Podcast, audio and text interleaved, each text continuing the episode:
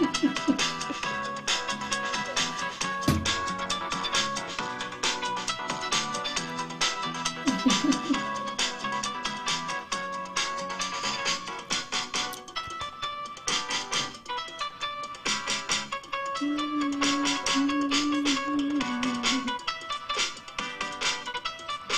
βγάζουν, ξέρεις. Μας έχω βγάλει, κανονικότατα. Και θα συνεχιστεί Τέλεια. αυτό εδώ πέρα το κόλπο, είτε με Μητσοτάκη είτε χωρί. Στο δικό μας τεχνικό πρόβλημα δεν διορθώνεται. Χαίρετε, χαίρετε, χαίρετε και καλώς ήρθατε για άλλη μία Τετάρτη στην εκπομπή Κοινωνία Ωρα. Γελάει ο Φουλής. Τι να κάνει. Κοινωνία Ωρα Φρέση με τη Γεωργία Κρυεβάρδη. Και την Νεκταρία Ψαράκη, τι κάνετε, πώς είστε, φαντάζομαι, ε, σε μετεκλογικό σοκ κι εσείς. Εντάξει. Εγώ περνάω τα στάδια του χωρισμού. Ναι, ναι, θέλω να το εξηγήσει αυτό, γιατί πιστεύω ότι κι άλλοι το περνάνε. Και μ, το στάδιο της άρνησης το κατάλαβα πάρα πολύ με το κομμάτι της νοθείας. Το λέγαμε με το Θάνο. Αυτό είναι το κομμάτι της άρνησης. Του Κάτσε χωρισμού. όμως, γιατί εγώ τώρα πρέπει να σε ενημερώνω για τα σχόλια. Εσύ δεν έχεις πρόσβαση στα σχόλια. Καθόλου, τίποτα. Λοιπόν. ε, Γιατί δεν έχω υπολογιστή μπροστά μου, το έχουμε πει, έχει χαλάσει. Είστε εδώ πέρα τρει-τέσσερι εκπομπές, μας βλέπετε έτσι. Στείλτε λεφτά. Μας λένε, λοιπόν, ξεκινάω από την αρχή. Η Δέσποινα ήρθε πρώτη εδώ και σε αυτό στηρίζουμε την DPP. Σε ευχαριστούμε. Καλησπέρα 22. Είμαστε 22 ήταν. Και περίμεναν λογικά. Τώρα πώ είμαστε 84. Α, παιδιά, ευχαριστούμε. Καλησπέρα, άντε να μαζευόμαστε ξανά. Μιχαλή Πικάκης. Μια εβδομάδα περίμενα πώ και πώς να ακούσω τον καλύτερο σχολιασμό για το τι συνέβη την Κυριακή. Ε, αγαπημένη Ρίτσα Πατέρα Καρδούλίνε. Καλησπέρα, friends. Γιώργος ε, Τσιρικούδης. Είμαι στο κλειστέ φίλο Αργείτε. Δεν έχουμε άλλο. Όχι, Πάτερ. Μία λαβίδα. ε, και γελάμε, αλλά αυτό θα το δούμε στη Βουλή. Ε, Φίλες Θα και τα φίλοι. πούμε, θα τα πούμε. Μην βιάζεσαι, μην προτρέχεις. Κάντε και κανένα like, παιδιά. Ειλικρινά, κάντε κανένα like, γιατί έτσι μπουστάρετε το. Εγώ δεν ζητιανεύω. Αρέσει να σου πω κάτι. Σε κάτι τέτοιες φάσεις νιώθω σαν την Πάολα Αρβενιώτη που έκανε την προεκλογική εκστρατεία μόνη της από το Facebook και έγραφε: Παιδιά, εγώ δεν έχω κανένα, κο- κανέναν μηχανισμό στήριξης, δεν έχω κανέναν τίποτα να με προμοτάρει κλπ. Ό,τι κάνω μόνη μου εδώ πέρα, έτσι είμαστε κι εμείς. Ακριβώς, αυτό είμαστε. Γιώργος Τριανταφυλάκης. Α, όχι, συγγνώμη, πέρασα. Γεια σου, Ναζ Μαρικα Αντώνης. Καλησπέρα, συντρόφιμη στο φρενοκομείο η Ελλάδα. Έτσι, διάβασέ μου τα σχόλια, διάβασέ μου τα σχόλια. Α, αυτό κάνω. Γιώργος Τριανταφυλάκη, στο slow mode on και έχουμε ένα Χρήστο Τανάκι. Αχ, γογό, και σκαρδιέ. Καλησπέρα, Χρήστο. Σταμάτης Βρετινά, γεια σας κόκλες. Ε, κάνε ad, είμαι μπλοκ. Ε, Κώστας Αγγυρόπουλο, όλη τη μέρα την πιπί και προπονήσεις για να μην σκεφτόμαστε. Ε, άφησε μου το τηλεφωνό σου. Προπονήσει, άκουσα να ξέρεις. Θάνος Β, βοήθησε ο Πουλής να περάσουμε το πρώτο σοκ. Μπακ αυτιά, έλα καλησπέρα. Δημήτρης Κατσίρος, αγόρι μου. Φυλάκια. Ηράκλειο Κρήτης, δώσε πόνο νεκ. Άγγελος Λουκάτος, καλησπέρα. Υπερήχουση από Αργοστόλη Κεφαλονιά. Χάρης Γενιτσαριώτης. Ό,τι και να γίνει, νεκτερή σε θεία. Σε ευχαριστώ πάρα πάρα πάρα πολύ. Βλέπεις τώρα χαρά και μπρίο μετά από αυτή Να τη σου πω κάτι. χαστού κάτι να είναι lady. Κοίταξε να δεις. Εγώ θεωρώ ότι δίνουμε λίγο το δικό μας τόνο. Γιατί δεν ξέρω, παιδιά, να μας πείτε κιόλας εσείς στα σχόλια. Εγώ δεν τα βλέπω, έχουμε πει. Θα τα βλέπει η Νεκταρία και θα τα μεταφέρει. Ναι, αλλά Ε, δεν λέω άλλα, βρέθηκα. Μόνο μου αρέσει κάτι πολύ. Ή κάτι που να μας Σε αφορά. challenge που του έβαλα. Ε, Πονηρή. ε, ναι, ήταν το live της Κυριακής, τον, ε, το βράδυ των εκλογών, που έγινε ο κακός χαμός, παιδιά. Πόσο πολύ σας ευχαριστούμε για τη στήριξη, την εμπιστοσύνη, την ε, Εγώ δεν εκτίμηση ήμουν, της ναι. δουλειάς μας. Ναι, δεν... Ήσουν από μακριά κι εσύ. Πήγα να ασκήσω το εκλογικό μου καθήκον. Αν με ξαναδούν, φτύξε μου. Όχι, όχι, νεκταρία, δεν κάνουμε τέτοια. Εδώ στηρίζουμε την ψήφο. Ναι, στηρίζουμε ρε παιδιά. Απλά εντάξει, εγώ καταλαβαίνω πάρα, πάρα πολύ τον κοσμάκι ο οποίος έχει βαρεθεί τα πάρει τα πηγενέλα. Δηλαδή αυτό που συνέβη τώρα, κανονικά θα πρέπει να ψηφίζουμε εκεί που είμαστε. Εγώ δεν έχω συμπληρώσει π.χ. ένσημα δύο ετών για να μπορώ να ψηφίσω στην Αθήνα. Κανονικά πόσα θα έπρεπε, Ε, νεκταρία μα μου, αλλά... Τα παιδιά της σεζόν για παράδειγμα. Κάτσε Έστω. βρε πήγες στη σεζόν. Θέλω να πω για την Κυριακή. Ναι, που πες, γινόταν ο κακός χαμός και τρέξιμο κλπ. Και, και τι, τι έκαναν οι σατανάδες στο chat. Με έψαχναν. Πού είναι, λένε η Γελία. Αλήθεια; Ναι, να φτιάξει τη διάθεση. Αλήθεια; Γιατί βλέπεις, έτσι τα μεταφέρουμε εμείς και τους ψήνουμε ότι όλα θα πάνε καλά. Παιδιά, όλα καλά θα πάνε. Και αν δεν πάνε, δεν ήρθε το τέλος. Όχι, όχι. Και μάλλον καληνύχτα.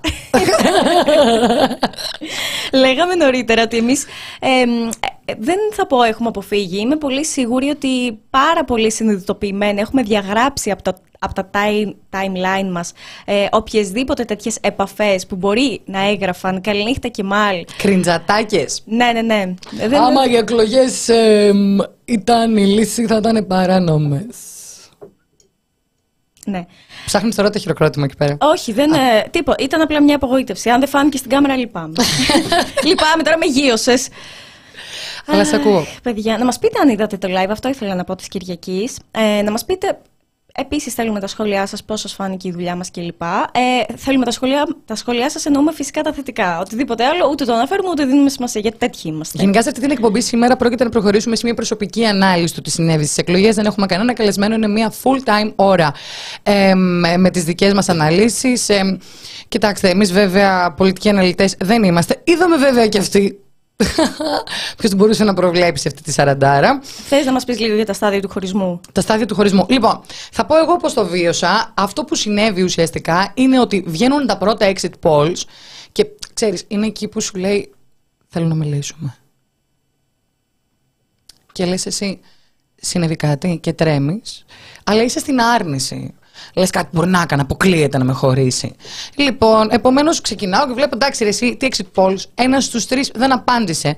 Δεν πρόκειται να είναι αυτή η διαφορά. Συνεχίζουμε και λέω νοθεία. Δεν υπάρχει περίπτωση.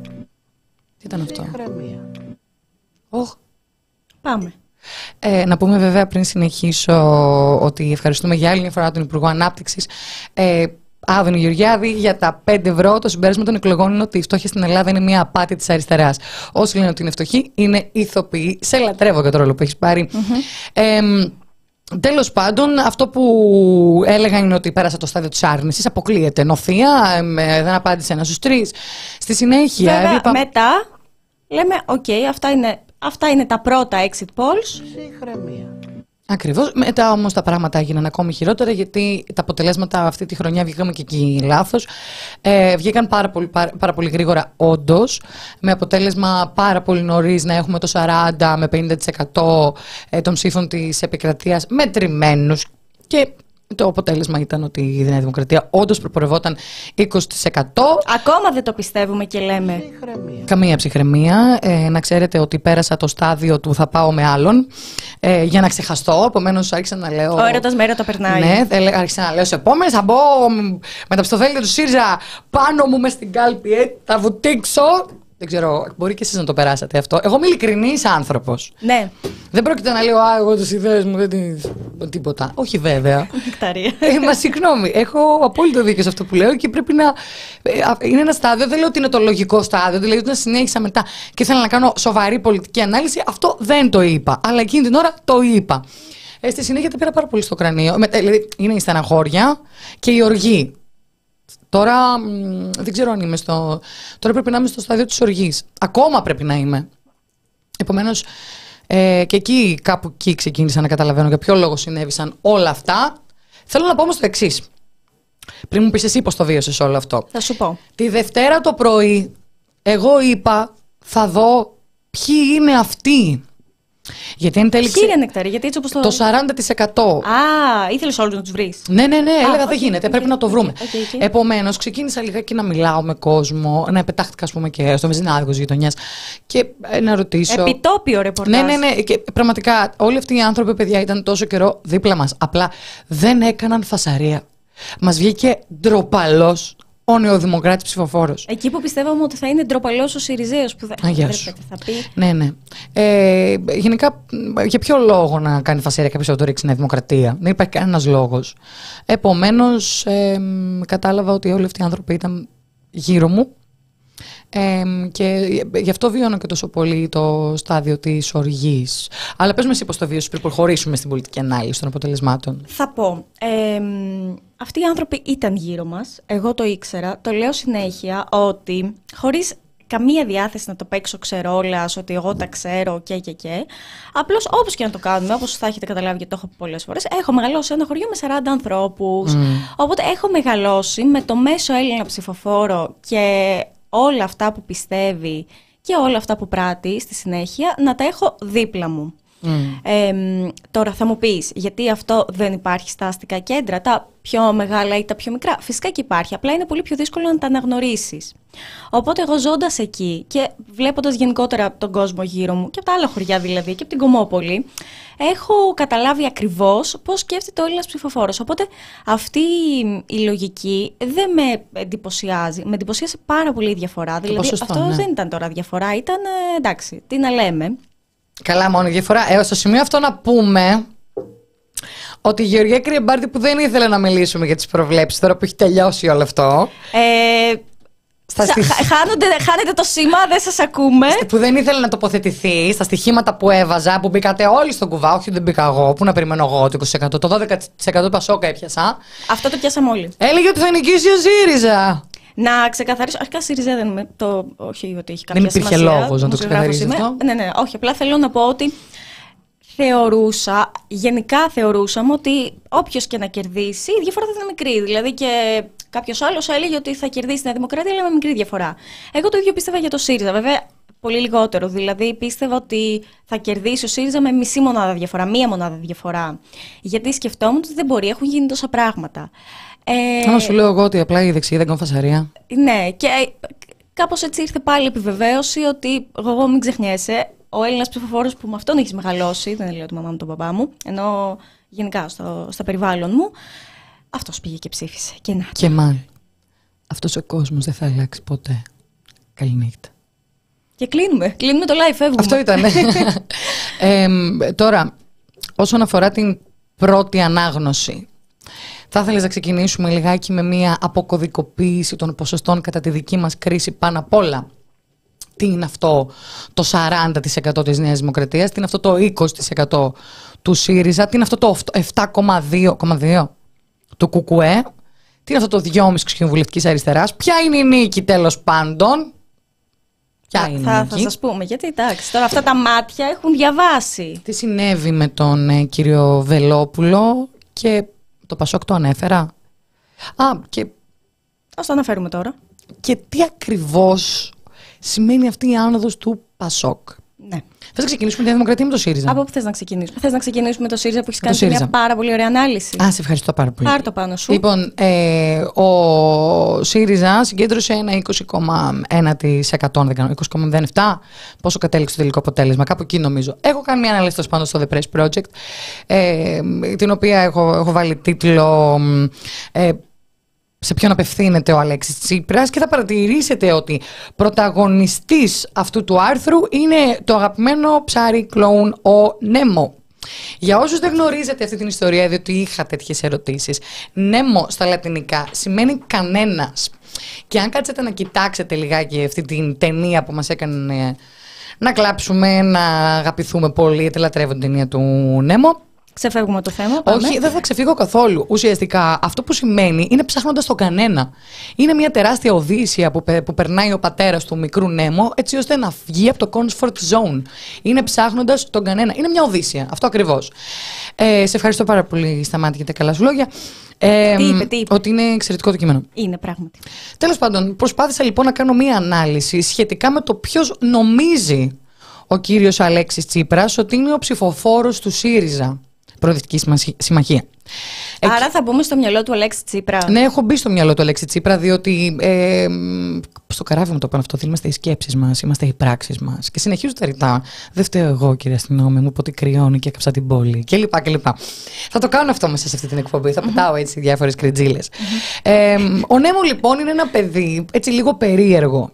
Θέλει υψωμένου φράχτες σε θαλάσσια και βουνίσια σύνορα, ενώ ταυτόχρονα σε περίπτωση που τύχει και περάσουν μετανάστες, από κάποια πόρτα φαντάζομαι, ε, απαιτεί να σεβαστούν οι αρχές στο διεθνές δίκαιο. Είναι ένα περίεργο παιδί, το οποίο ε, βρίζει νυχθημερών για την άνοδο της, ε, των τιμών της ενέργειας, αλλά δεν θέλει το χρηματιστήριο της ενέργειας. Θέλει μια convenient λύση να καταργηθεί. Θέλει μια convenient ε, λύση για να μην στεναχωρήσει το Μητυλινέο, το ΛΑΤΣ κλπ. Είναι ένα παιδί το οποίο έχει βγει στο δρόμο, έχει υπερασπιστεί την κυρία Ιωάννα Κολοβού, που με πάρα πολύ βίαιο τρόπο την πέταξαν έξω από το σπίτι της κλητήρας και αστυνομική όταν της έκαναν βίαιη έξωση, αλλά ταυτόχρονα δεν θέλει ρε παιδί μου τα φαντς να μείνουν απλήρωτα. Πρέπει να βρεθεί μια λύση να ικανοποιηθούν και τα φαντς και η κυρία Ιωάννα Κολοβού. Είναι ένας άνθρωπος λίγο που θέλει να βρίσκεται κάπου στη μέση. Είναι ένα παιδί το οποίο ξεκίνησε από το Πασόκ και θυμάται τον Ανδρέα Παπανδρέου με δάκρυα στα μάτια και χαίρεται πάρα πολύ όταν ο Αλέξης Τσίπρας τον ε, μ, εκθιάζει συνεχώς.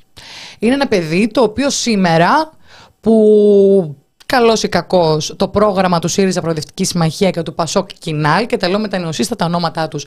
Διότι είναι δύο άλλα κόμματα, είναι δύο καινούργια κόμματα, δεν, δεν έχουν καμία σχέση με όταν ξεκίνησαν ή μέχρι και πριν από τέσσερα χρόνια. Ενδεχομένως, σήμερα λοιπόν που τα προγράμματα των δύο κομμάτων παρουσιάζουν μεγαλύτερη σύγκληση από ποτέ, ο Νέμο βρίσκει λόγο να παραμένει στον ΣΥΡΙΖΑ. Δεν θέλει να γυρίσει στην πράσινη παράταξη. Θέλει να παραμείνει σε μια κόπια του Πασόκ. Θέλει να παραμείνει στο γυαλατζή Αντρέα Παπανδρέου. Και αναρωτιέμαι εγώ τώρα. Υπάρχει αυτός ο νέμο; Νομίζω ότι ο Αλέξης Τσίπρας το κατάλαβε με, με στις 21η Μαΐου με το χειρότερο τρόπο ότι μέσος ψηφοφόρος δεν υπάρχει. Τώρα θα πω εγώ εδώ πέρα τώρα μια unpopular opinion που δεν, δεν είναι ανάγκη να κυριολεκτώ. Ο Αλέξης Τσίπρας νόμιζε ότι διατηρώντας ίσες αποστάσεις, λίγο με τον ένα, λίγο με τον άλλο, λίγο με τον νοικοκυρέο, λίγο με τον πατριώτη κλπ., θα κάνει κυβέρνηση. Όταν έχεις χάσει την ταυτότητά σου, αυτό δεν συμβαίνει. Χίλιες φορές να έπαιρνε 20. Τώρα, λέω, ας πούμε, μια γνώμη για μένα καθόλου ακραία, για πολιτικό τέλεχο, ναι. Χίλιες φορές να έπαιρνε 20 βουλευτές του ΣΥΡΙΖΑ από το χέρι, τους πιο δημοφιλείς του ενδεχομένως, και 20 βαριοπούλες και να σπάγαν με τα, στα χέρια το φράχτη στον Εύρο. Θα έδειχνε μία, πώς να εξηγήσω, αυθεντικότητα και καθαρότητα στην πολιτική τους θέση. Δεν θέλουμε φράχτη. Με, με αυτόν τον τρόπο θα κατάφερνε έστω και, και εννοώ παρόμοιες κινήσεις ξεκάθαρες σε όλα τα ζητήματα. Όχι λίγο με τον ένα, λίγο με τον άλλο. Ενδεχομένως έτσι να κατάφερε να συσπυρώσει κάποιες ομάδες. Ε, εγώ. Ναι. Συμφωνώ και τα έχεις αναλύσει όλα πολύ ωραία στο, στο κείμενό σου να το διαβάσετε, παιδιά, πραγματικά αξίζει. Ε, δεν το λέω επειδή είσαι εσύ και επειδή είσαι απέναντι. Ε, ο Αλέξης Τσίπρας τώρα είναι ένα κεφάλαιο μόνος του. Ε, είναι ο άνθρωπος που έχει τα σάκι Τσέγκεβάρα στο γραφείο του. Και οι ψηφοφόροι του ένα που κάμισο αδιανό μια Ελένη. Υπογράφει μνημόνιο. Δεν υπάρχουν. Ε, επειδή μάλιστα ήταν πολύ περίεργο γιατί σε κείμενό μου ε, χαρακτήρισα και το ΣΥΡΙΖΑ μνημονιακό κόμμα και μου λένε. Το, σταμάτησε μου λένε να διαβάσω, το, να διαβάζω το κείμενο με το που είδα ότι ο ΣΥΡΙΖΑ είναι μνημονιακό. Δεν το ήξερα. Και εγώ δεν ήξερα ότι είναι ακόμα, μάλλον δεν θεωρείται μνημονιακό, αν υπογράφει μνημόνιο, αλλά κλαίει. Τι μου λέτε, τι μαθαίνω. Λοιπόν, ο Άλεξ Τσίπρας λοιπόν ε, πολύ διαφορετικός και από την εικόνα του την τωρινή, πήρε ένα κόμμα του 3% και κατάφερε να το ανεβάσει εκεί που το ανέβασε. Ε, Όταν μια... ακόμα ο ΣΥΡΙΖΑ έχει ταυτότητα. Όταν ο ΣΥΡΙΖΑ είχε ταυτότητα και σε μια Ελλάδα ε, με πολίτες οι οποίοι είχαν απελπιστεί, είχαν βιώσει στο πετσί τους τι σημαίνει μνημόνιο, τι σημαίνουν ε, τα μέτρα λιτότητας, τι σημαίνει να χάνεις το σπίτι σου, τα λεφτά σου, την αξιοπρέπειά σου. Οπότε ο Αλέξ Τσίπρας ως διαμαγείας εμφανίστηκε σαν νερό στην έρημο. Η εναλλακτική λύση. Η ελπίδα, ήταν αυτό, η ελπίδα. Ε, οπότε φάνταζε κάτι πολύ διαφορετικό από, τον, από το Πασόκ, τι πήγα να πω, μπερδεύτηκα, από το Πασόκ και τη Νέα Δημοκρατία ε, και ο κόσμος στηρίχτηκε εκεί. Ε, μετά κατάλαβε ότι ο ΣΥΡΙΖΑ ήταν μία από τα ίδια, και κάτι πολύ εντυπωσιακό που, που εμένα προσωπικά με εντυπωσιάζει είναι ότι ο κόσμος δεν έχει συγχωρέσει στο ΣΥΡΙΖΑ και προσωπικά στον Αλέξη Τσίπρα ε, τα λάθη και τις αδυναμίες του και ως κόμμα εννοώ. Ε, δηλαδή, ο ΣΥΡΙΖΑ ψήφισε μνημόνιο. Ο ΣΥΡΙΖΑ έβαλε φόρους. Αυτό ο κόσμος δεν το συγχωρεί. Και καλά κάνει, φυσικά. Αλλά ο κόσμος συνεχίζει να ψηφίζει Νέα Δημοκρατία και Πασόκ που έκαναν τα ίδια. Απλά πάλι έρχεται εδώ η αντίφαση ότι πίστευε ο κόσμος ότι ο Αλέξης Τσίπρας είναι κάτι διαφορετικό. Θέλω να προσθέσω κάτι ακριβώς πάνω σε αυτό που λες.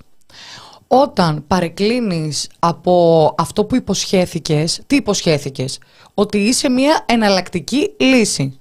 Ο Κυριάκος Μητσοτάκης, να τα λέμε τα πράγματα λιγάκι με το όνομά τους, είναι αυτό που υπόσχεται ότι είναι. Δεν αλλάζει. Σου είπε κανείς ότι θα έχει φιλολαϊκές πολιτικές, ότι θα ενισχύει τα κατώτερα στρώματα. Για επενδύσεις μιλάει, για χαλάρωση της φορολογίας των επενδυτών. Κλείνει Ε, το μάτι σε. Όχι ακριβώς. Δηλαδή, στρογγυλοποιείται λίγο το πράγμα. Δεν, Ε, βέβαια, ε, δεν εντάξει. βγαίνει κάποιος να δεν πει. κάνει εχθρική πολιτική προς τους μικρούς, εννοείται. Ναι, ούτε βγαίνει να πει ε, θα έχουμε μια ε, μ, πολιτική που θα πνίγουμε πρόσφυγες ή θα κάνουμε επαναπροωθήσεις ε, και και και. Ε, μ, ναι, οπότε έχασα τώρα τον ήρμό μου γιατί έλεγα για τον ΣΥΡΙΖΑ. Ναι, ο κόσμος δεν τον συγχωρεί τέλος πάντων αυτό, οπότε γυρίζουμε στα παλιά γνωστά καλά όχι. Ε, δεν το λες ακριβώς καλό όλο αυτό που ζούμε. Ε, μ, και τώρα βρισκόμαστε μπροστά σε κάτι πραγματικά πολύ δύσκολο. Νομίζω ότι ο κόσμος δεν έχει καταλάβει πόσο κρίσιμη είναι αυτή η κάλπη της 25ης Ιουνίου. Ε, Μην, είναι, θε, μην, πας, μην πηγαίνεις εκεί. είναι, είναι κρίσιμη για τη δημοκρατία. Να το κρατήσουμε για το άλλο μισάωρο τι θα γίνει Ε, την- ναι, ναι, στην ναι. άλλη κάλπη.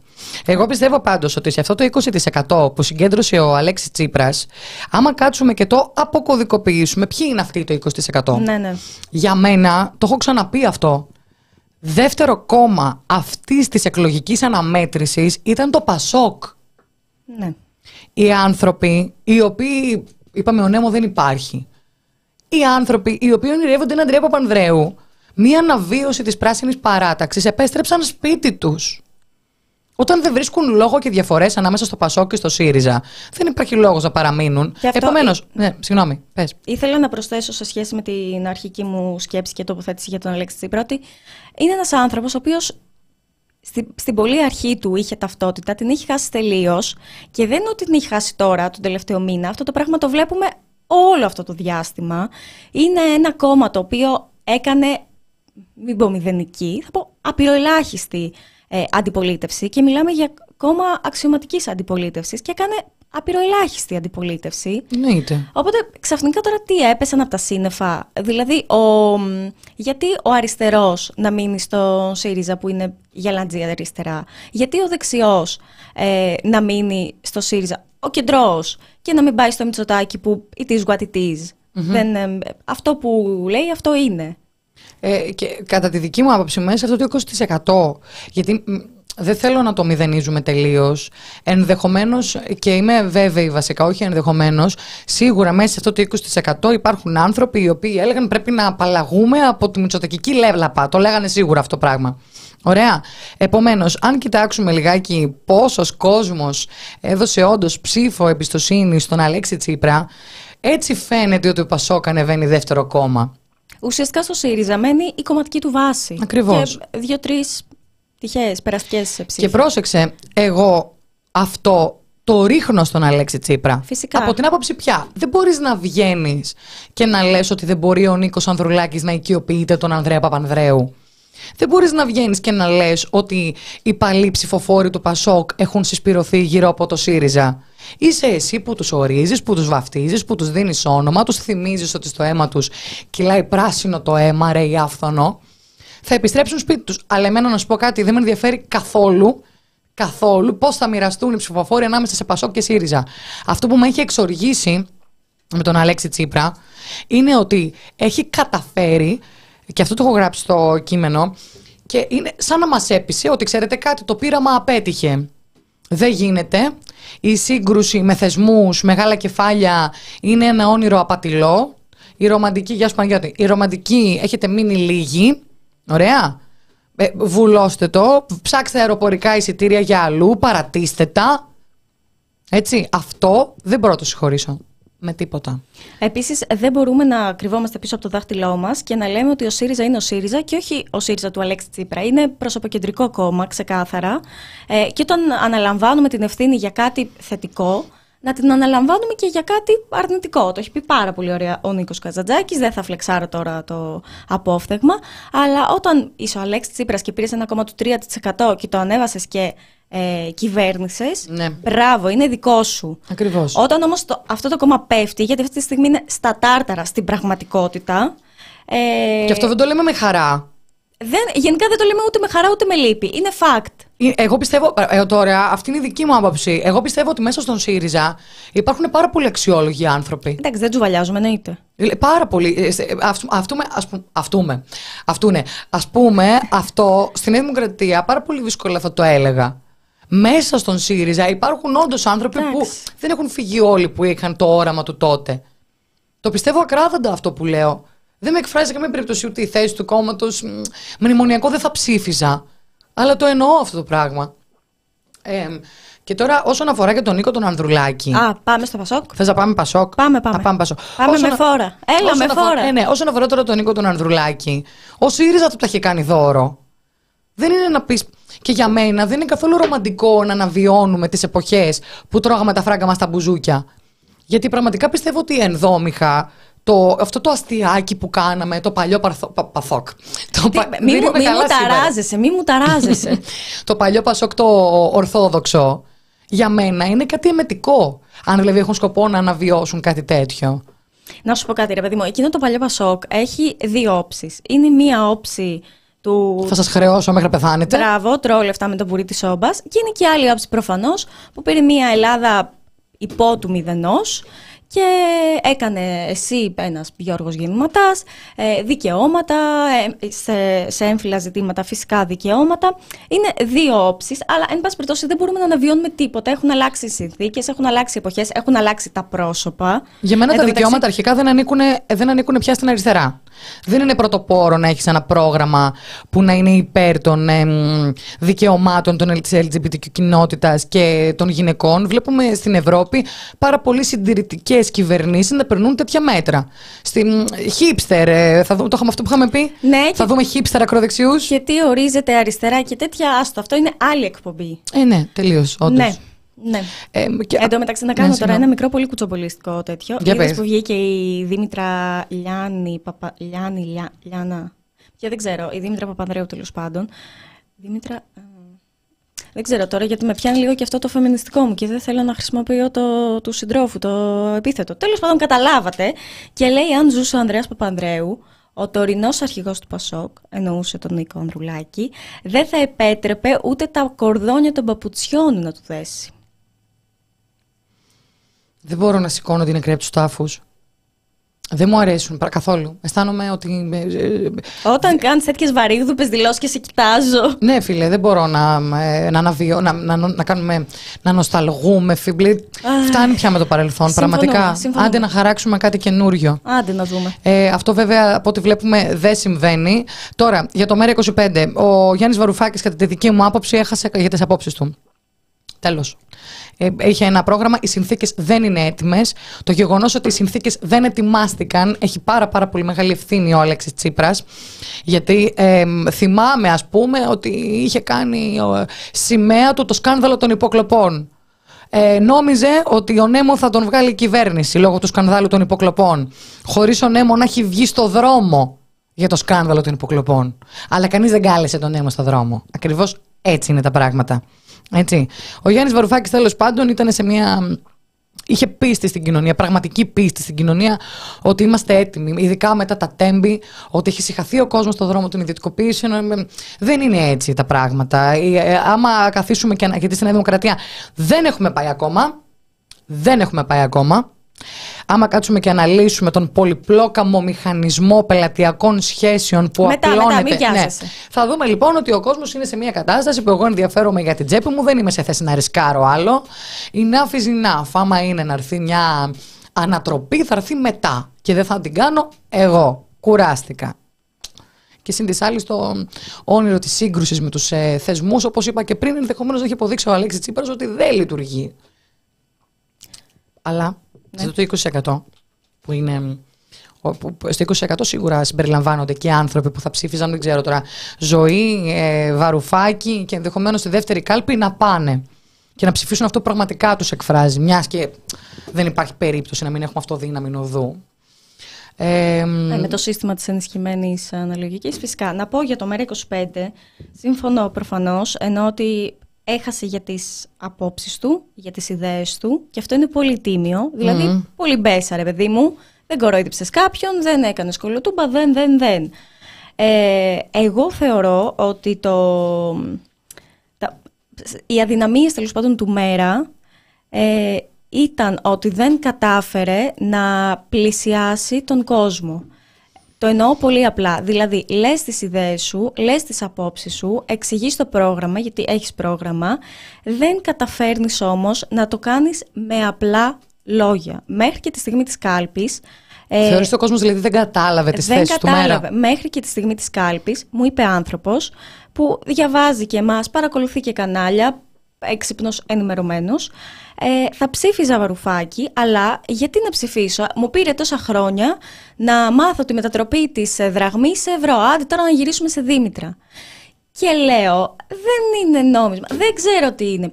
Θέλω να πω ότι ναι. στο μυαλό του κόσμου επικρατεί μία σύγχυση που δεν φταίει ο κόσμος γι' αυτό. Δηλαδή... Δεν πιστεύεις ότι όμως τον έχουν λιδωρήσει και όλα στο βαρουφάκι και γι' αυτό έχει Φυσικά, περάσει; Φυσικά, απλά το κομμάτι ε, του συστήματος Δήμητρα είναι μόνο ένα παράδειγμα τελευταίο. Δηλαδή, ε, επικοινωνιακά θεωρώ ότι δεν έχουν καταφέρει να, αυτό που θέλουν να πούν να το, κάνουν, ε, να το μεταφέρουν απλά στον κόσμο, με απλά λόγια. Αυτό. Έχει να κάνει βέβαια και όπως είδαμε αρκετοί βουλευτές του, του ΜΕΡΙ25 είχαν καταγγείλει τέλος πάντων τον αποκλεισμό τους από τα μέσα. Είχαν και λίγο τηλεοπτικό χρόνο γιατί καλώς κακός τηλεόραση βγάζει κυβερνήσεις όπως αποδείχθηκε γιατί το συζητούσαμε και με τον ε, Κωνσταντίνο πριν.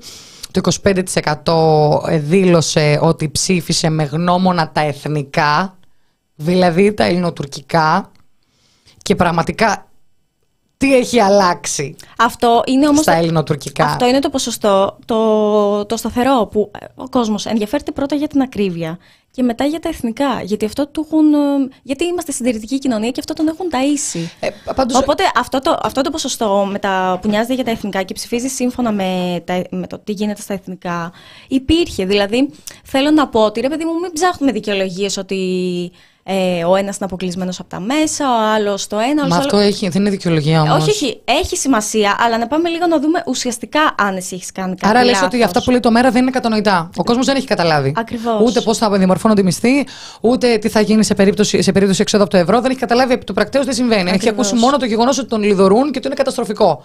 Χωρίς να ξέρει τι είναι αυτό που είναι καταστροφικό. Αλλά και ακόμα τον, και όταν του το εξηγεί ο άλλος, δηλαδή όταν βγαίνει ο Γιάννης Βαρφάκης και του εξηγεί τι είναι το σύστημα Δήμητρα, δεν καταλαβαίνει ο άλλος. Δώστε το με απλά λόγια. Ακόμα και το να του εξηγείς ότι είναι ένα σύστημα συναλλαγών ψηφιακών. Όχι, ο μέσος Έλληνας ψηφοφόρος, τον ζω. Εγώ δεν πιστεύω στο μέσο Έλληνα ψηφοφόρο. Αυτός δεν βγάζει κυβερνήσεις. Δεν βγάζει κυβερνήσεις. Αυτός βγάζει τόσα χρόνια Νέα Δημοκρατία και Πασόκ. Ε, όχι, δεν υπάρχει μέσος Έλληνας ψηφοφόρος. Δεν υπάρχει. Δεν υπάρχει αυτός που έχει μία ιδέα ε, όχι, και μία άλλη. Δεν, δεν εννοώ. Δεν πάει. Ο μέσος Έλληνας ψηφοφόρος δεν, δεν ψηφίζει με τις ιδέες. Μα δεν, ε, εγώ δεν πιστεύω καθόλου σε αυτή την έννοια. Εννοείς, εσύ εννοείς ποιον; Τον τυπικό ψηφοφόρο, Όχι. τον classic. Όχι. Ο μέσος Έλληνας ψηφοφόρος είναι αυτός που διαμορφώνει κυβερνήσεις και αυτός που ψηφίζει με βάση την ακρίβεια και τα εθνικά. Εγώ θεωρώ ότι δεν υπάρχει μέσος Έλληνας ψηφοφόρος. Ε, εγώ το πιστεύω γιατί αυτός βγάζει κυβερνήσεις τόσα χρόνια. Ό,τι και, να, και το είδαμε πάρα πολύ φέτος, όχι φέτος, τώρα στις εκλογές, που και εγώ τον ο κόσμος γύρω με τόσα πράγματα, φωτιές, πανδημία, σκάνδαλα, υποκλοπές, ε, μιμιέ, τέμπι, ό,τι και να γίνεται, όλα αυτά δεν έχουν νιάξει καθόλου τον μέσο Έλληνα ψηφοφόρο. Είναι αυτός που πήγε και έδωσε το 40%. Δεν είναι αυτό είναι το μέσος. κομμάτι της Νέας Δημοκρατίας. Εγώ πιστεύω ότι μέσος Έλληνας ψηφοφόρος εννοείται στα κεφάλια της πολιτικής ηγεσίας ο άνθρωπος που είναι με το ένα πόδι αριστερά και με το ένα πόδι δεξιά. Για μένα αυτό δεν υπάρχει. Ο άνθρωπος ο οποίος έχει ως γνώμονα την ακρίβεια δεν ψηφίζει Κυριάκο Μητσοτάκη. Όμως οι άνθρωποι δεν έχουν ως πρώτο την ακρίβεια. Το μόνο που τους ενδιαφέρει είναι τέλος του μήνα να μπαίνει ένα πενιντάρικο παραπάνω. Ε, Έτσι. να σου πω κάτι σε σχέση με την ακρίβεια. Ε, νομίζω από public issue ο κύριος Μαυρής το έχει εξηγήσει πάρα πολύ σωστά ότι ο κόσμος δεν έχει καταλάβει ούτε έχει... Βέβαια, σε αυτό παίζουν τα συστημικά μέσα προφανώς πολύ μεγάλο ρόλο. Δεν έχει καταλάβει τι γίνεται με την εσκροκέρδεια. Έχει, έχει καταλάβει ότι αυτό, το, αυτό που του πλασάρει η κυβέρνηση και αυτό που του πλασάρουν τα συστημικά μέσα. Ότι δηλαδή είναι ένα πρόβλημα παγκόσμιο Μπορεί να φταίει ο πόλεμος στην Ουκρανία ή οτιδήποτε άλλο. Είναι κάτι που συμβαίνει. Και ο Κυριάκος Μητσοτάκης έκανε ό,τι καλύτερο Γιατί αυτό που ακούς είναι γιατί ο άλλος τι θα μου δώσει, τι, τι καλύτερο θα κάνει ο Τσίπρας. Ακριβώς. Ε, και όσον αφορά την ε, οικονομία, να μιλήσουμε για το σύμφωνο σταθερότητας και το τι έρχεται επόμενα δύο χρόνια, ή να πούμε και για το Βελόπουλο και μετά. Κοίταξε, αν ανοίξουμε το θέμα της σταθερότητας, θα πάμε και στη Νέα Δημοκρατία. Τσουπ, κατευθείαν. Ωραία, οπότε να πούμε τσακ πάμε για το Βελόπουλο. Δεν θεωρείς ότι ήταν ουσιαστικά μια συσπήρωση των ακροδεξιών φωνών που δεν ενσωματώθηκαν στη Νέα Δημοκρατία; Ναι, Και η νίκη. η νίκη τώρα είναι μια, μια άλλη κατηγορία. Γιατί το, πέρα από τη μεγάλη διαφορά το, του 20 plus της 100, ε, οι δύο εκπλήξεις ήταν η πλεύση ελευθερίας και η νίκη. Η νίκη ακόμα μεγαλύτερη. Ε, δηλαδή, εμένα να σας πω την αλήθεια, δεν με ρωτήσατε, θα σας πω. Για την πλεύση ελευθερίας δεν μου έκανε εντύπωση. Μα θα μου πει, η ζωή Κωνσταντοπούλου ήταν αποκλεισμένη από τα μέσα. Όντως. Είχε παρουσία στα social media. Είχε. Ξεκίνησε ειδικά το τελευταίο διάστημα να βγαίνει πάρα πολύ προς τα έξω με οποιονδήποτε τρόπο μπορεί να προκαλούσε οτιδήποτε. Ναι. Ήταν παρούσα μέσα σε αυτή την τετραετία σε ζητήματα όπως ε, η δίκη στο μάτι κλπ. Ήταν. Και επίσης έχει γύρω της συσπηρώσει μία ομάδα δεν θα μιλήσω για ικανότητα ή ανικανότητα, δεν θα, δεν, δεν θα μπούμε τώρα σε αυτή τη συζήτηση. Αλλά για να το δούμε πολύ απλά. Δημοφιλών προσώπων. Όταν έχεις δίπλα στο Σπύρο Πιμπίλα, Ε, ο μα- οποίος είναι από το πρωί μέχρι το βράδυ, σε όλες τις εκπομπές. Και στις εκπομπές, και μι- μιλάμε για εκπομπές που ο κόσμος τις βλέπει και είναι ο κόσμος που ψηφίζει. Και είναι και στο Σωματείο Ελλήνων- Ελλήνων Ηθοποιών που έκανε ό,τι έκανε. Ναι, αλλά πέρα από όλα αυτά του MeToo και με το προεδρικό διάταγμα, θέλω να πω ότι ο κόσμος ε, γενικά έχει κάνει πολλά σε- σε ανθρώπινο επίπεδο, ο Σπύρος Μπιμπίλας, αλλά ο κόσμος που πάει να ψηφίσει τον έμαθε α- α- από την τηλεόραση και που ήταν τέλος πάντων στα πρωινά και εμφανιζόταν καθημερινά. Οπότε όταν έχεις ένα τέτοιο άνθρωπο δίπλα σου, προφανώς και σου δίνει μπουστάρισμα. Και επίσης, όταν στη, στο λίγο χρόνο, τέλος πάντων που τελευταία σου δίνεται για να μιλήσεις, λες για ένα θέμα εθνικό, για το μακεδονικό, γιατί αυτό είναι το βασικό που τσιμπάς, ε, θα τον πιάσεις το ψηφοφόρο. Όταν βγαίνεις και λες για διαγραφή του χρέους, δεν θα, σ- ούτε τώρα θα σχολιάσουμε τι ακριβώς συμβαίνει με αυτό. Πάλι χτυπάς την τσέπη του και σου λέει άλλος: Εγώ είμαι ο βλάκας. Θα ψηφίσω τη ζωή, κάτι καλύτερο ξέρει. Ναι, επίσης έχει και την ε, ταυτότητα και τη δημοφιλία της αντιστασιακής γυναικείας προσωπικότητας. Ε, η αλήθεια είναι ότι είναι και ένα ακόμα προσωποκεντρικό, δηλαδή δεν θεωρώ ότι βγήκε η ζωή Κωνσταντοπούλου επειδή τα στελέχη της είναι παντού, Ε, είναι ναι, ε, προσωποκεντρικό. ναι. Ε, βέβαια. Απλά βοηθάει αυτό, διότι όταν κοιτάξεις το ψηφοδέλτιο και υπάρχει ένας Σπύρος Μπιμπίλας, υπάρχει μια Τζόρτζια ας πούμε, αυτό είναι κάτι πάρα πολύ θετικό. Τώρα, όσον αφορά το, το Βελόπουλο, Α, νόμιζα θα πηγαίναμε στη νίκη. Α, θα πούμε στο Βελόπουλο που είναι στο 4,5% και μετά θα πάμε στη νίκη. Ε, ο Βελόπουλος, παιδιά, συσπήρωσε την ακροδεξιά φωνή. Δηλαδή, μετά τον αποκλεισμό του Ηλία Κασιδιάρη, μετά την, απο- τον αποκλεισμό... Το εάν δεν αποκλείστηκε. Α, ε, δεν αποκλείστηκε, αλλά μα. το είδε στην κάλπη. Ναι, ναι. Δεν το θυμάμαι το Ένα βλέπω. πολύ μικρό, 0, κάτι νομίζω, 0,6, κάτι Ναι, έτσι. οι ακροδεξιές φωνές συσπηρώθηκαν γύρω από τον άνθρωπο που θα μπορούσε να μπει στη Βουλή και να είναι και δυνατός στη Βουλή. Γι' αυτό και το υψηλό ποσοστό του Βελόπουλου, δηλαδή ε, εκλέχθηκε δι- δια της ατόπου με αυτόν τον τρόπο. Και ήταν και η έκπληξη το 2,9% της νίκης που συσπηρώνει μαγνητικά πεδία κατόπιν εμβολιασμού και μ, να μιλάμε στο πολιτονικό και γενικότερα Παιδιά. παπάδες. Για πες λίγο, εγώ εσύ που τα ξέρεις καλύτερα. Είναι το πρώτο, είναι αυτή τη στιγμή το πρώτο κόμμα που βρίσκεται εκτός Βουλής με ένα βήμα πριν μπει. Δηλαδή είναι 2,9 κάτι, μετά είναι... μ, Αχ, ποιο είναι, μετά; μετά είναι η πλεύση ελευθερίας 2,8-2,7 και μετά είναι με 2,5 κάπου εκεί το ΜΕΡΑ25. Δηλαδή είναι τρομερό. Εγώ που λέτε, είχα ακούσει για αυτό το κόμμα, ε, την ύπαρξη του οποίου αγνοούσα πλήρως, τις τελευταίες μέρες που είχα μια συζήτηση με τη μαμά μου. Μαμά, αν μας βλέπεις, γεια σου.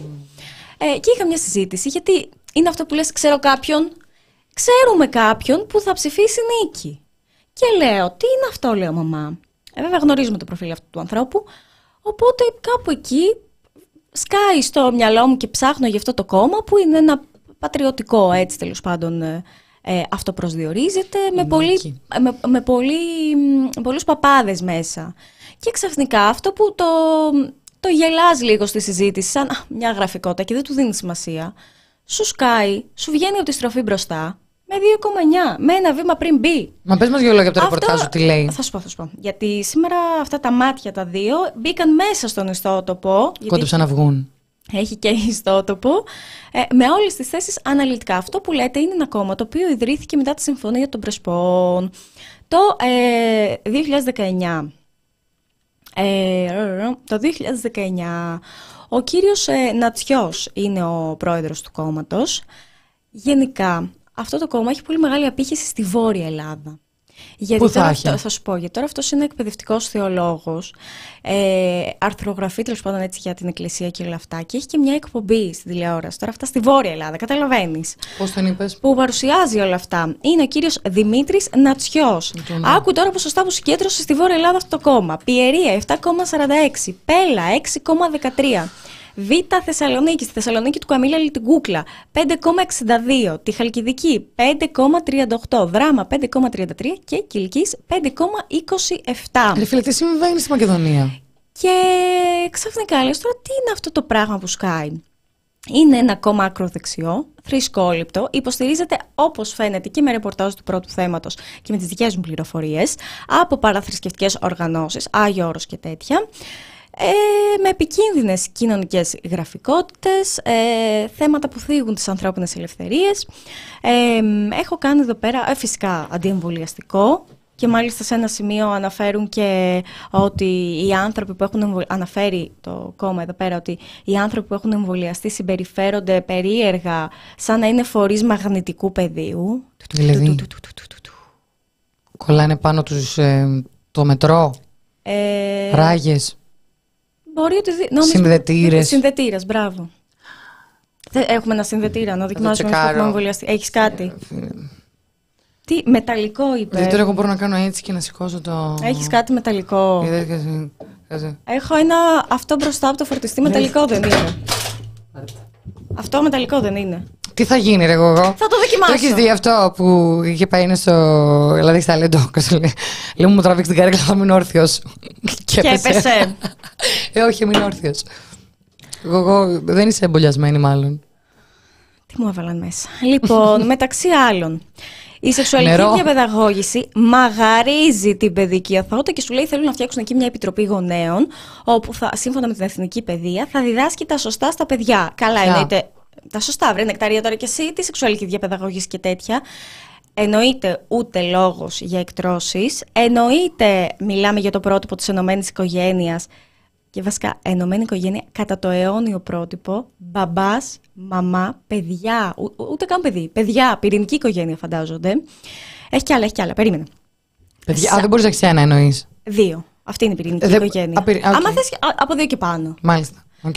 Ε, σαφής ορθόδοξη χριστοκεντρική παιδαγωγία. Αυτό τώρα σου έχω κι άλλο.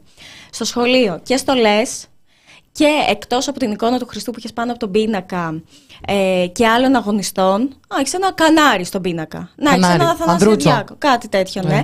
Συν γλώσσα, θα μαθαίνουμε και γλώσσα που μιλούσαν εκείνη τότε. Μέγας Αλέξανδρος, πώς μιλούσες, σε ενδιαφέρει, θα το μάθεις. Αδερφός να τουφεκάει, αδερφό, ρε, κλπ. Μπράβο, Οκ. τέτοια. Ε, όλα αυτά τώρα εννοείται πως η μέρα θα ξεκινάει όχι με μια απλή προσευχή, σημαία και εθνικός ύμνος. Αναβίωση της... Άκου τώρα, άκου, άκου τώρα. Τι σκέφτηκαν οι άνθρωποι. Αναβίωση της αρχαίας ελληνικής πολεμικής τέχνης του Παγκρατίου. Αυτό που θα γίνει δεν ξέρω. Ποιο Παγκράτι εδώ. Του Παγκρατ... Είναι Ολυμπιακό παλιό άθλημα. Α, οκ. Ε, θα το αναβιώσουν και θα τέτοιο. Η Μακεδονία εννοείται είναι μία, τώρα δεν παίζουμε με αυτά. Η Ορθοδοξία είναι στο πολιτιστικό DNA μας. Έχουμε DNA πολιτιστικό και εκεί μέσα θα βρεις την Ορθοδοξία.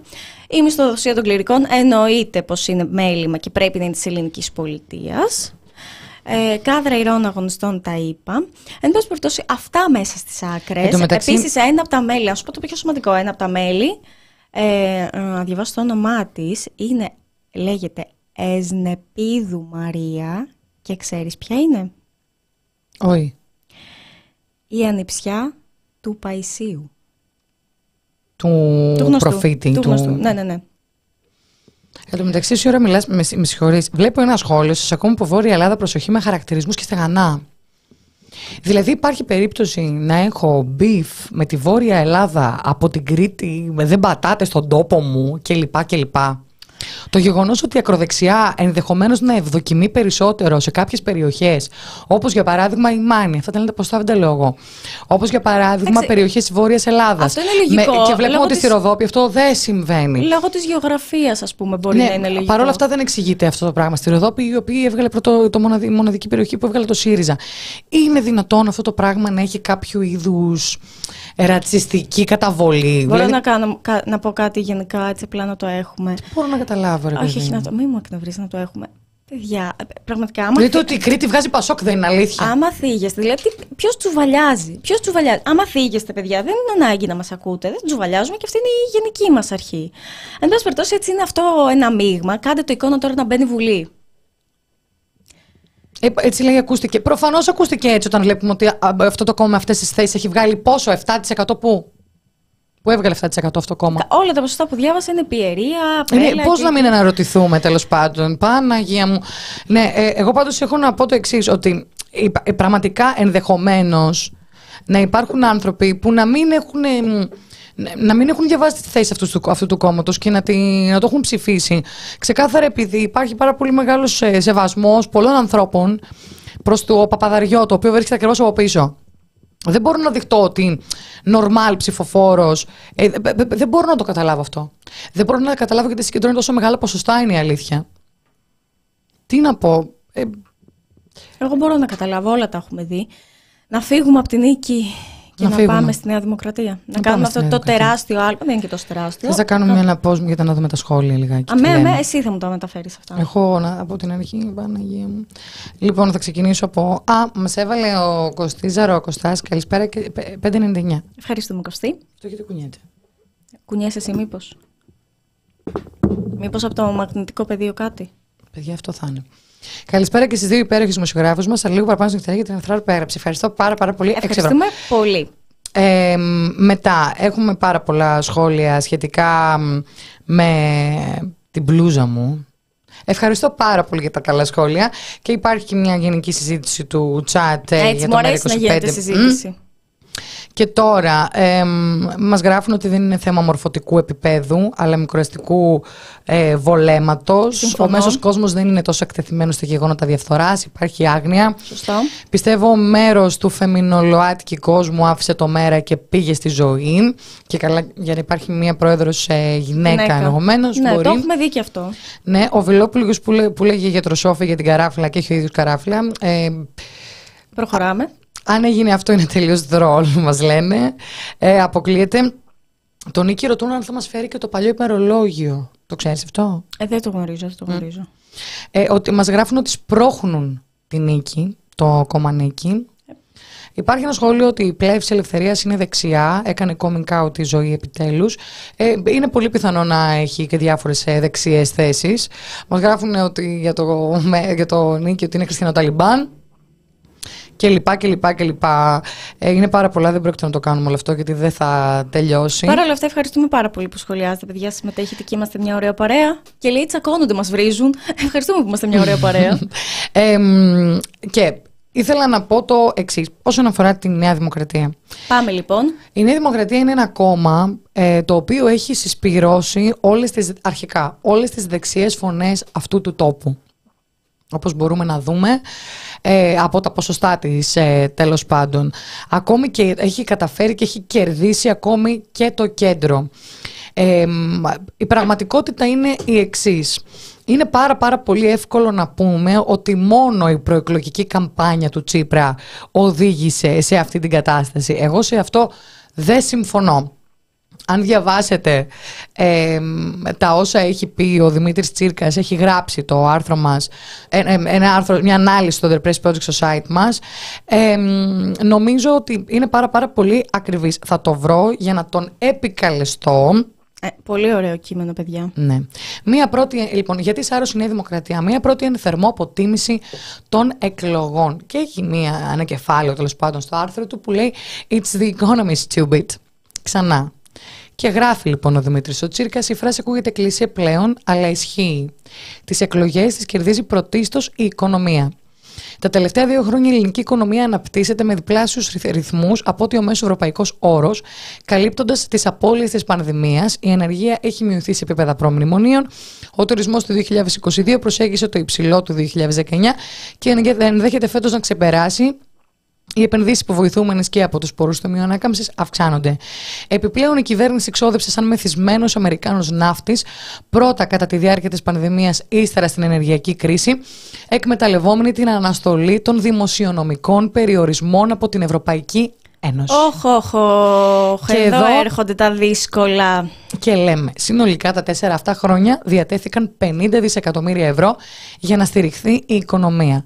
Κυρίως με τη μορφή επιδομάτων, τα διάφορα πας και επιδότηση κερδών, με το μεγαλύτερο ποσοστό αυτών να είναι δανεικά αυξάνοντας το χρέος κατά 40 δισεκατομμύρια, δισεκατομμύρια ευρώ. Ο Έλληνας είδε λεφτά στην τσέπη. Αδιαφόρησε για το από πού προέκυψαν αυτά τα λεφτά στην τσέπη. Όμως, ε, το γεγονός ότι ο Κυριάκος Μητσοτάκης ανέβασε δύο φορές τους μισθούς από ένα πενιντάρικο, όσο και να μην θέλετε να το πιστέψετε, είναι ένας σοβαρός λόγος για να τον ψηφίσει κάποιος. Εργαζόμενοι του ιδιωτικού τομέα είδαν προεκλογικά τις τσέπες τους να ανεβαίνουν. Και ταυτόχρονα δεν είδαν μια σοβαρή εναλλακτική για τα πολέμηση της ακρίβειας. Επίσης, αυτό που έλεγα νωρίτερα, ο κόσμος δεν έχει καταλάβει όλο το παιχνίδι που παίζεται σε βάρος της τσέπης του. Δηλαδή, η ακρίβεια σου λέει, έτσι μου έχουν πει και έτσι θα είναι, το βλέπω κι αλλού σου λέει στα κανάλια, είναι παγκόσμιο φαινόμενο. Άρα, ο Μητσοτάκη κάνει ό,τι καλύτερο μπορεί. Ορίστε, μου δίνει 5 ευρώ παραπάνω. Μου δίνει το πας, που δεν το λέει και επίδομα, γιατί τα επιδόματα τα δίνει ο Τσίπρας στο τεμπέλη. Είναι γνωστό αυτό το αφήγημα. Το άκουσα και αυτό έτσι στις εκλογές. Ε, οπότε σου λέει ο Μητσοτάκης να ορίστε, μου δίνει 5 ευρώ παραπάνω, μου δίνει 5 ευρώ παραπάνω, μου δίνει μια ενίσχυση εκεί, με βοηθάει. Δεν έχει καταλάβει ότι από την άλλη οι πολιτικοί σε ληστεύουν με φόρους, με το χρηματιστήριο ενέργειας, με, με, με. Το σημαντικό δεν είναι βέβαια αυτό. Το σημαντικότερο είναι να καταλάβουμε από πού προέκυψαν αυτά τα χρήματα. Λόγω πανδημίας και ενεργειακής κρίσης αυτή η εποπτεία μετά τα μνημόνια έχει απαγώσει. Να κάνω μια μικρή παρένθεση. Ναι, εννοείται. Δεν ξέρω αν μας βλέπει τώρα κάποιος από το Μερία, αν μας βλέπει ο Γιάννης Βαρουφάκης. Άκου Γιάννη. Ένα δύσκολο θέμα, πώς θα το εξηγήσει. Ως οικονομολόγο, Πώς θα το εξηγήσει η κοπέλα απέναντι, πάρα πολύ απλά για να το καταλάβει ο κόσμος. Δηλαδή, δες Γιάννη, πόσο απλά πρέπει να τα λέμε τα πράγματα. Α, άκου, α, άκου Γιάννη να μαθαίνεις. Ναι, ναι, ναι, ναι, Εγώ ναι. δεν συμφωνώ. Εγώ τον ε, κατανοώ, δεν ξέρω. Αλλά τώρα θα μου πεις, εγώ είμαι. Δεν έχει σημασία πόσο καλός είσαι. Δεν ξέρω, εγώ τον κατανοώ. Πραγματικά τον κατανοώ. Βρε, Απλά εγώ... μπορώ να καταλάβω γιατί δεν τον κατανοούν οι άλλοι. Και εγώ τον κατανοώ, αλλά μπράβο, συμφωνούμε. Τέλος πάντων, αυτό που πήγα τώρα εγώ να κάνω είναι μια εκλαήκευση του τι ακριβώς θα συμβεί τα επόμενα δύο χρόνια.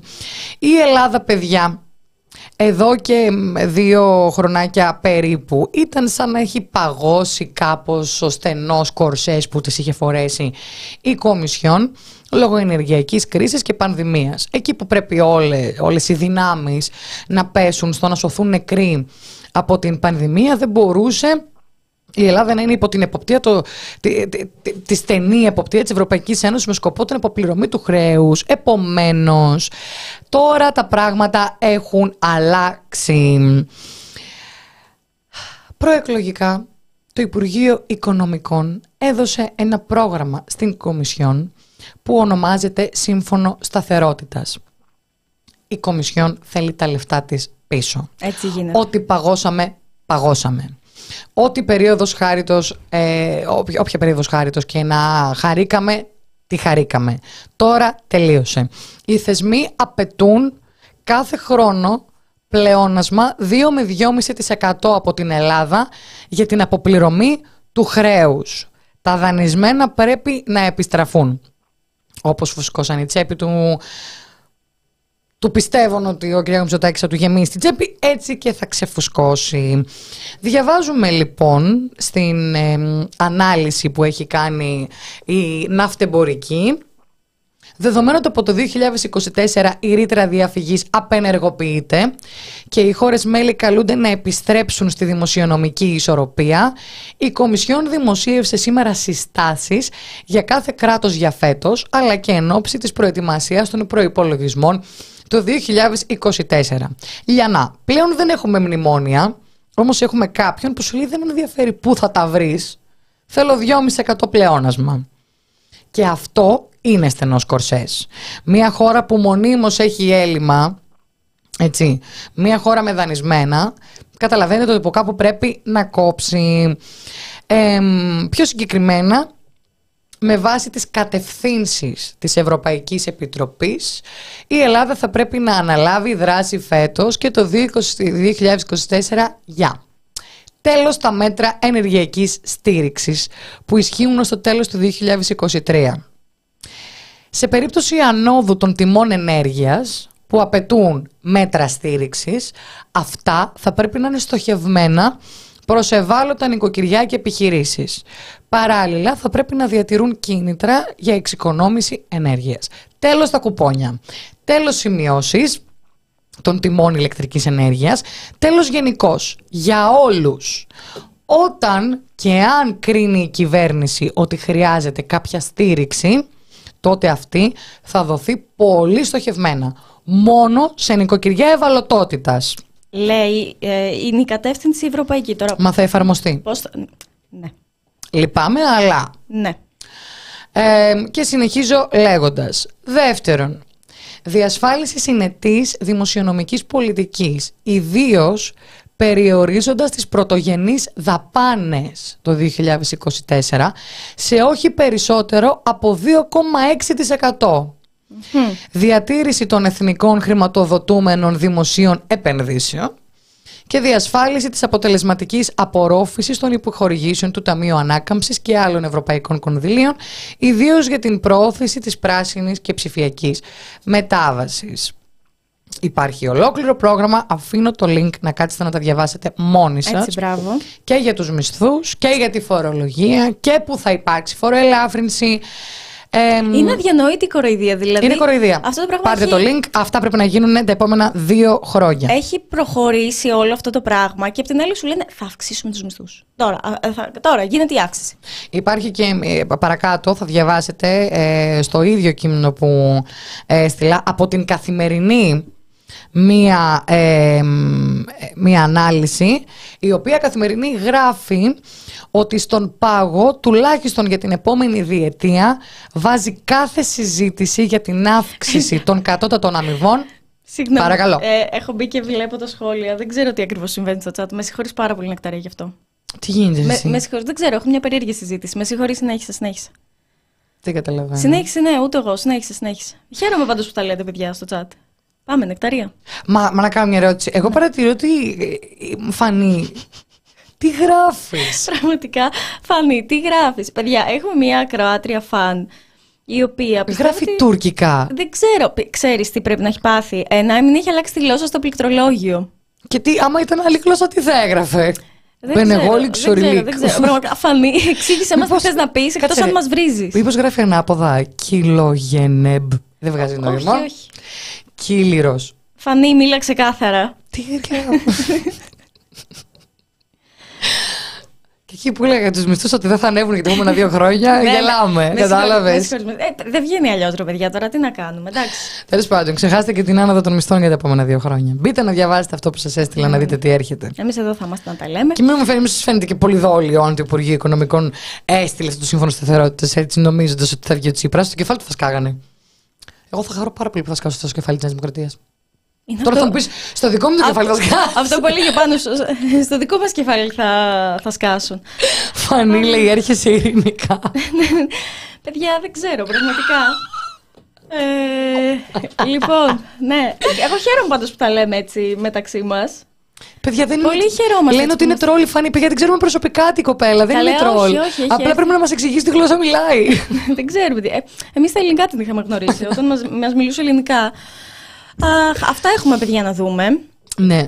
Να Ποια πούμε... πιστεύεις ότι είναι ψηφοφόρη τους, του 40% της Νέας Δημοκρατίας, για δώσε εσύ ένα. Έχω ένα φίλο πολιτικό μηχανικό. Άντε πάλι τυρί. ε, ρε, εσύ κοίταξε τώρα. Ο, ο ψηφοφόρος του Κυριάκου Μητσοτάκη είναι αυτό που σου λέει, είναι ο μέσος Έλληνας ψηφοφόρος. Μην μου το λε αυτό με τον μέσο Έλληνα ψηφοφόρο. Το έχεις συνδυάσει με κάτι άλλο στο μυαλό σου. Μα Δεν... μέσος Έλληνας ψηφοφόρος στην πολιτική σημαίνει αυτός που είναι έτσι και γιουβέτσι. εγώ σου λέω τι σημαίνει για μένα. Είναι Μήπως αυτό. Εννοείς το average. Average. είναι αυτός, δεν έχει κάνει καμία σύνδεση στο μυαλό του ότι τα τέμπη είναι πολιτικό ζήτημα. Σου λέει είναι ένα δυστύχημα. Γι' αυτό καλά. Ψήφισε Ποιος είναι- Καραμαλής, τα τέμπη έβγαλα Νέα Δημοκρατία. Αυτό είναι ο μέσο. Άρα- Μα άρα καραμαλή δεν βγάλανε οι νοιάζεται. σέρε, παιδιά, γιατί έχει βολέψει. Έχει μοιράσει σακούλες με χρήματα στους αγρότες. Έχει βολέψει τον καθένα σε ό,τι δημόσια υπηρεσία υπάρχει στη Θεσσαλονίκη. Λέει, Στις αίρες τον έβγαλα. Μας το εξήγησε ο Θάνος που είναι από πάνω. Σου λέει στις αίρες, λέγεσαι Καραμαλής. είναι και αυτό και οικογενειοκρατία. Όχι, βγαίνεις, τελεία. Δεν, με- δεν με ενδιαφέρει τίποτα άλλο. Αλλά επίσης, επειδή βγήκαν και πάρα πολλά. μ, Συγγνώμη. ναι, παιδιά, στο chat γίνεται χαμός. Εγώ δεν κοιτάζω.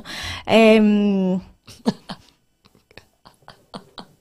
παιδιά, δεν ξέρω πραγματικά. Ε, Ποιος είναι βρήκο. ναι, ναι, ναι. Θες λίγο νεράκι; Λοιπόν, σου κλείνω τον ήχο, συνεχίζω να λέω. Ε, ο Έλληνας που ψηφίζει Νέα Δημοκρατία, λοιπόν, δεν νοιάζεται για τα σκάνδαλα, δεν νοιάζεται για τις υποκλοπές, δεν νοιάζεται για τη θέση της οικονομίας, δεν νοιάζεται αν το παιδί του, εγώ Φερρυπίν ή οποιοδήποτε είναι δημοσιογράφος και παρακολουθείτε. Δεν νοιάζεται για πάρα πολλά πράγματα. Νοιάζεται για την τσέπη του. Αυτό που λέμε, θα σου δώσω, θα δώσω 5 ευρώ παραπάνω. Και μετά υπάρχει και το άλλο. Γιατί. Συγγνώμη, Ρίκο. Αλήθεια, Δεν χίλια πειράζει, συγγνώμη, βρε, συγγνώμη. εντάξει. Δεν μπορώ να το ελέγξω. ωραία. Γιατί ποιος θα το έκανε καλύτερα; Τι να κάνουμε, του πουλάς και λίγο φράχτη, του πουλάς και λίγο από εδώ, του πουλάς και λίγο από εκεί. Αυτός είναι. Και εμείς θα είμαστε εδώ, ωστόσο, να κάνουμε τη δημοσιογραφία που ξέρουμε. Και πολύ χαιρόμαστε που τη στηρίζετε. Να πούμε τώρα ότι εν ώψη των δεύτερων εκλογών επίσης συνεχίζεται ο, ο αγώνας, η μάχη ε, και εννοώ σε επίπεδο δουλειάς. Φυσικά θα έχουμε πάλι συνεντεύξεις από όλα τα κόμματα. Φυσικά θα δίνουμε βήμα σε αυτούς που δεν έχουν φωνή και φυσικά θα δίνουμε βήμα και σε αυτούς που έχουν φωνή για να κάνουμε τις ερωτήσεις όπως θα έπρεπε Να, να, πω μία γίνονται. unpopular opinion για τους ψηφοφόρους της Νέας Δημοκρατίας. Ναι, και να, να πω κάτι ακόμα Πάμε. μέσα μιλάμε για τις κάλπες, ε, να κλείσω με το κομμάτι της αντιπολίτευσης. Είναι πολύ σημαντικό μέσα στη Βουλή να υπάρχουν και άλλα κόμματα, να τα ενισχύσετε, να ενισχύσετε τις φωνές. Χρειάζεται πολυφωνία στη Βουλή. Δηλαδή δεν έχει σημασία απλά να έχουμε αντιπολίτευση. Έχει σημασία τι αντιπολίτευση έχουμε. Τι αντιπολίτευση κάνεις. Και έχει τεράστια σημασία αν η Νέα Δημοκρατία θα έχει 180, 160, 150 βουλευτές. Μπορείτε να το διαβάσετε και στο κείμενο του δικό μου και στο κείμενο του Θάνου Καμίλαλη. Ε, Το οποίο το, έχουμε- έχω- το έχουν αφήσει την άλλη το, τα παιδιά στο chat. Δεν ξέρω καθόλου. Ε, Γενικά είναι πάρα πολύ σημαντικό να μην πάρουμε στα ψηλά ε, μ, τη δεύτερη κάλπη. Γιατί σε περίπτωση που η Νέα Δημοκρατία συγκεντρώσει 180 βουλευτές, μπορεί να προχωρήσει πάρα, πάρα πολύ άνετα σε αλλαγή του συντάγματος και Ναι. να περάσουν διάφορα μέτρα Σε- τα οποία δεν είναι καθόλου φιλικά προς τον πολίτη. σε επόμενη Βουλή ή οτιδήποτε μπορεί να γίνει. Λοιπόν, πάμε. Ήθελες κάτι να πεις για τη Νέα Δημοκρατία; λοιπόν. Θέλω να ανοίξουμε το κεφάλαιο και θα το κλείσω και πολύ γρήγορα γιατί έχει πάει και 6 ώρα. Πάμε, πάμε, πάμε. Άντρου Τέιτ κόντρα δικαιωματιστών και αντιδικαιωματιστών που ακμάζει στην Αμερική με αυτά τα διάφορα podcasts που συνομιλούν γυναίκες με alpha males, ε, μιλούν για masculinity, για το πώς πρέπει να είναι το alpha male, ένας φιλόδοξος άντρας που πρέπει να έχει πλούτο γύρω του για να μην είναι αποτυχημένος, ένα self-made millionaire or billionaire, why not? Και εννοείται λευκός άντρας, στιβαρός. Εννοείται αυτό ε, και έγχρωμος να είναι δεν έχει καμία σημασία. Το σημαντικό Καλά. για να έχει ένας άντρας γύρω του τα γυναικεία φώτα και τα φώτα του σεβασμού της κοινωνίας είναι τα χρήματα. Είναι το να αναπτύσσεται με, σε ένα κράτος καπιταλιστικό στο οποίο θα είναι ο αρχηγός, ο καπιτάλας, έξω από το Matrix κλπ. κλπ. Θεωρώ, παιδιά, ότι έχει επηρεάσει σε ένα τεράστιο βαθμό τη νεολαία της Ελλάδας. Ό,τι συμβαίνει στην Αμερική έρχεται με καθυστέρηση ενός, δύο ετών και στην Ελλάδα. Αχ, είναι πολύ ωραίο αυτό που λες, είναι ξεχωριστό θέμα. Θα Yes. επανέλθουμε. Συνέχισε. Λοιπόν, θεωρώ λοιπόν ότι τα πρότυπα που είναι πάρα πολύ εύκολο να πούμε «Α, η τραπ κουλτούρα που προάγει σεξισμό», δεν θεωρώ ότι το πρόβλημα τη- είναι αυτό ακριβώς η πολιτική συζήτηση. Είναι και αυτό μια συζήτηση, αλλά δεν προάγει μόνο σεξισμό, παιδιά. Οι άνθρωποι οι οποίοι ταυτίζονται με αυτού του είδους την κουλτούρα δεν είναι γιατί έχουν παρκαρισμένη έξω την μπουγκάτη. Είναι γιατί ουσιαστικά αυτό που τους συμβαίνει είναι να μπαίνουν στο ρόλο ότι μία μέρα και εκείνοι θα έχουν παρκαρισμένη την μπουγκάτη. Στο κεφάλι τους έχουν χωρίσει τον πλανήτη σε losers, αυτούς δηλαδή που έχουν συμβιβαστεί, α είμαι προλετάριος, βγαίνω και θεωρείται τεμπέλης αυτός που θα βγει στο δρόμο. Θεωρείται πλέον ένας άνθρωπος ο οποίος κυνηγάει ένα άπιωστο όνειρο, δεν εργάζεται και απλά προσπαθεί με τη φωνή του να διεκδικήσει. Ε, ενώ στον αντίποδα, αυτός που δεν γκρινιάζει και αναπτύσσει τον εαυτό του με φιλελεύθερους, καπιτα... νεοφιλελεύθερους καπιταλιστικούς όρους, είναι να στρέφεται με λεφτάδες κλπ. Είναι αυτός που θα πετύχει. Τον νεοπλουτισμό τον βλέπουμε παιδιά ε, και στην, ακόμα και στην νυχτερινή αθηναϊκή ζωή. Δεν λέω ότι αυτός που ανοίγει την Μπελβεντέρη απαραίτητα έχει τα λεφτά να την ανοίξει. Αλλά ελπίζει ότι κάποια στιγμή θα έχει τα χρήματα να την ανοίξει άνετος. Εγώ πάντα λέω ότι το πρόβλημα, ο, κα- ο κομμουνισμός σου λέει δεν γίνεται. Ο φασισμός σου λέει απαγορεύεται. Ο καπιταλισμός σου λέει γίνεται. Για κάντο. Μπορείς κι εσύ. Και δεν μπορείς. Απλά ναι, Στατιστικά. θα το γυρίσω πάλι για να το κλείσουμε στα πολιτικά. Ε, Είναι λίγο ρε παιδί μου, να ξέρεις τι σου γίνεται, να το πούμε σαν τον Αλέξη Τσίπρα.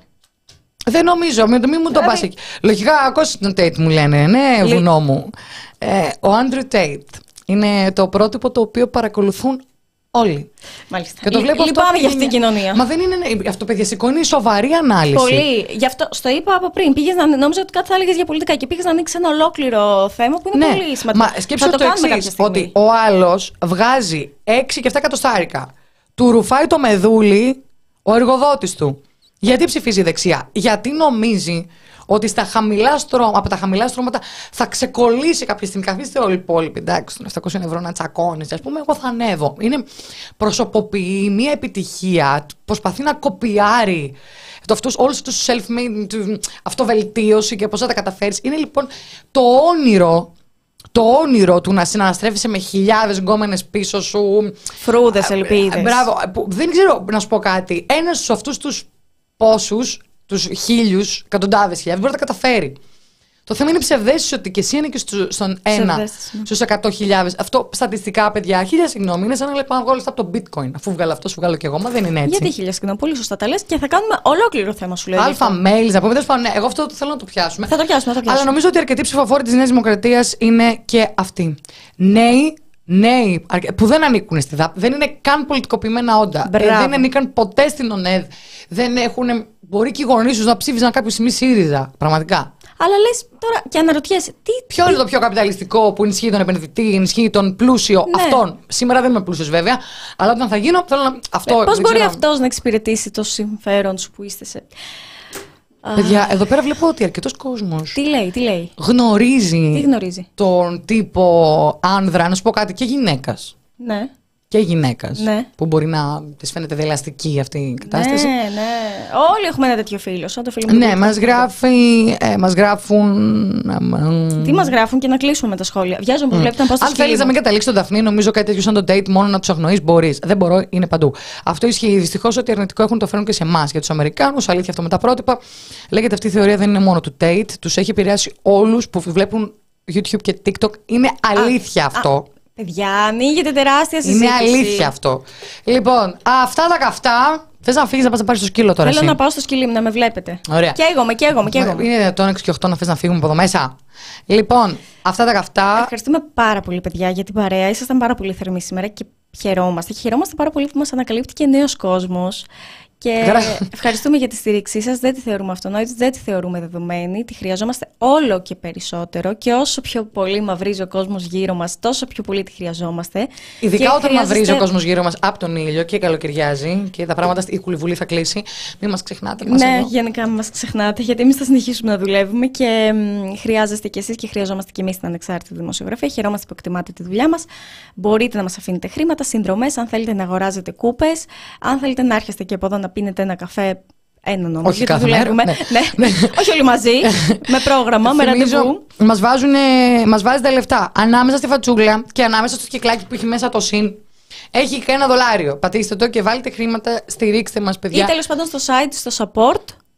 Ναι. Να βλέπετε τις προεκλογικές εκπομπές τώρα, να μπαίνετε στο live, να, να σας νιώθουμε εδώ. Και το άλλο που είναι πάρα πολύ σημαντικό, επειδή παιδιά δεν έρχεται ειδοποίηση ότι βγαίνουμε live, αν μπορείτε παρακαλούμε να διαμοιράζεστε το link με τους φίλους και τις φίλες σας για να μπορούν να μπαίνουν. Όπως και όλο το περιεχόμενο που βλέπετε και μπορεί να σας αρέσει το The Press Project, Γιατί έχουμε να, φάει μπαίνετε, shadow ban. να μπαίνετε στο site, γιατί έχουμε φάει shadow ban. Ο αλγόριθμος μας πολεμάει, αλλά έχετε φανεί πολύ πιο δυνατοί από τον αλγόριθμο. Μας λένε βάλτε κάποιον άλλο, άλλο, άλλο τρόπο Μπράβο. πληρωμής. Γιατί λέει Μπορείς να βρεις Google- πολλούς, μπορείς να, βρεις, μπορείς να μπεις στο support, τράπεζα, ό,τι θες, ό,τι θες. Ναι. Δεν θα τα πούμε εδώ. Ευχαριστούμε πάρα πάρα πολύ. Μουά, σας Ήταν στέλνω εκπομπή μεγάλο φιλί. Κοινωνία Ώρα Πρέσ με τη Γεωργία Κρυμπάρη. Και την Εκταρία Ψαράκη, ραντεβού την επόμενη Τετάρτη. Σας φιλούμε. Φιλάκια.